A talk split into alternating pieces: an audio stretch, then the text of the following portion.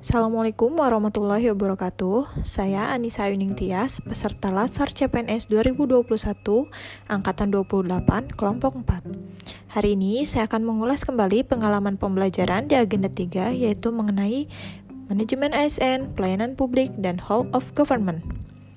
Manajemen ASN adalah pengelolaan ASN untuk menghasilkan pegawai ASN yang profesional, memiliki nilai dasar, etika profesi, bebas dari intervensi politik, bersih dari praktik korupsi, kolusi, dan nepotisme.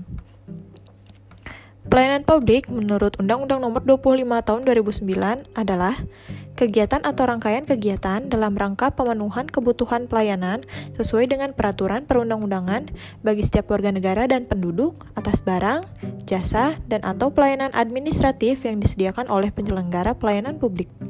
Tiga unsur penting dalam pelayanan publik yaitu satu, organisasi penyelenggara pelayanan publik, Dua, unsur penerima layanan atau pelanggan, yaitu orang, masyarakat, atau organisasi yang berkepentingan. Tiga, kepuasan yang diberikan dan atau diterima oleh penerima layanan.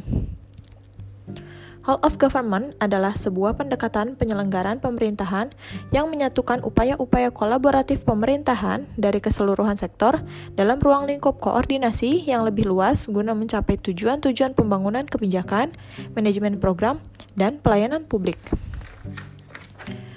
Contoh-contoh best practice manajemen ASN yaitu dapat memanajemen waktu, disiplin, berpakaian sopan, rapih, dan memakai atribut lengkap.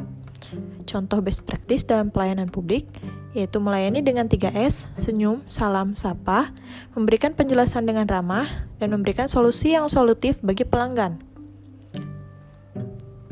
Sekian dari saya, terima kasih. Wassalamualaikum warahmatullahi wabarakatuh.